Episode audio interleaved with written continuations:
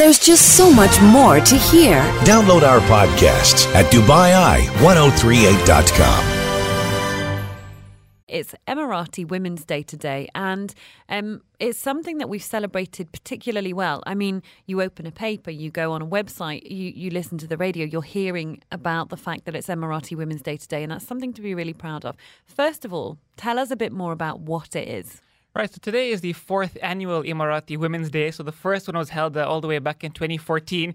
And it's basically a chance to celebrate and recognize the contributions that Emirati women have made on the UAE society.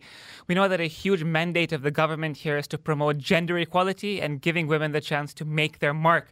So, in line with the year of Zayed, uh, the theme of this year's Emirati Women's Day is uh, Women on the Course of Zayed. So, it's a chance for us to appreciate the work that the UAE's late founding father did when it came to supporting women's progress in the country.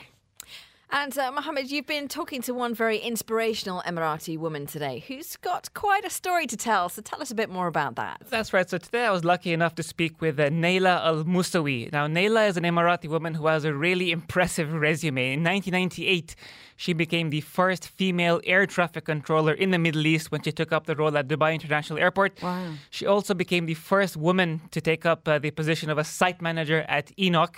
Uh, currently, she's the HR director at uh, Holcim uh, in the UAE and Oman. Now, when I spoke to her earlier today, I began by asking her how Emirati women have made their mark in various fields here in the UAE.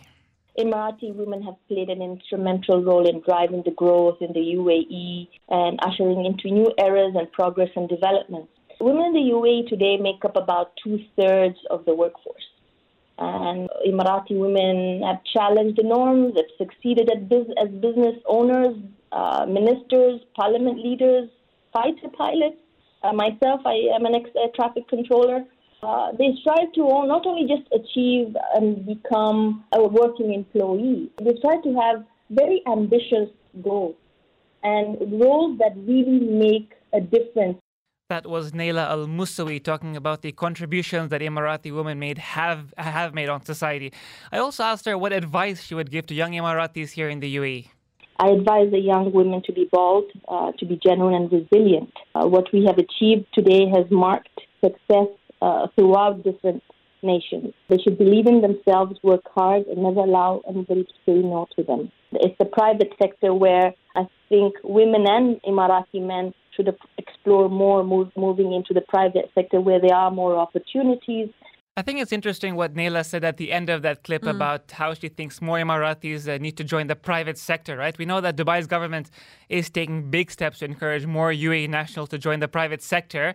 Uh, authorities want to increase the number of UAE nationals working in the private sector to 5% by 2021. So there is this push for more Emiratis to be working, to be working in the private sector, and Naila mentioned that as well. I know. I, I mean, I the breadth of experience she has as well is incredible. Mm. So, air traffic control, human resources manager, uh, site manager at ENOC, like those are three very.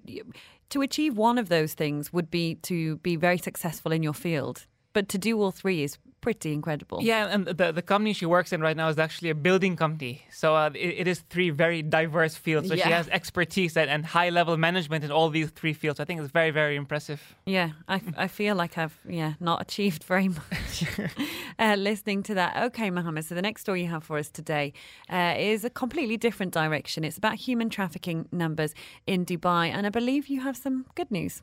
That's right. So authorities authorities have said that there's been a drop in the number of human trafficking cases reported in Dubai over the last three years.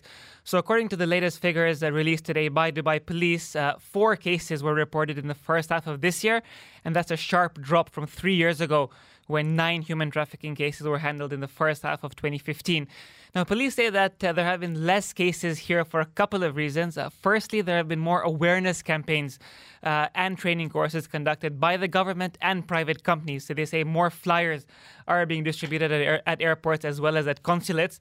The second reason they say is that uh, tougher sentences have been introduced against those found guilty of trafficking. Uh, more people are getting life sentences for the crime. Mm. Uh, last year, I think uh, two out of every five human traffickers uh, were sentenced, were given the life penalty or the, the death penalty for that matter for the crime that they committed. And that's obviously deterring more people uh, from getting into that particular field.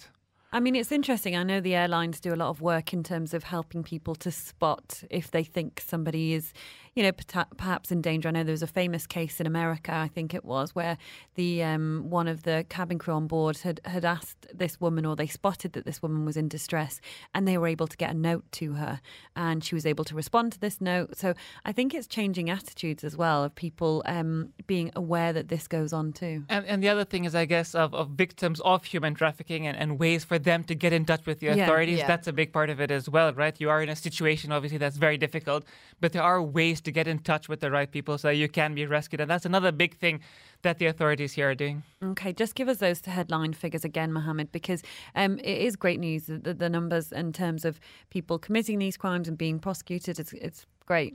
Right, so four cases uh, reported in the first half of this year, uh, which is uh, down from nine cases which were reported in the first half of 2015. So this is uh, over three years. We've seen quite a sharp decrease in the number of cases. Okay, that's it for now. Mohammed Suleman from the ARN News Centre. Thank you so much. Thanks very much. There's just so much more to hear. Download our podcasts at DubaiEye1038.com.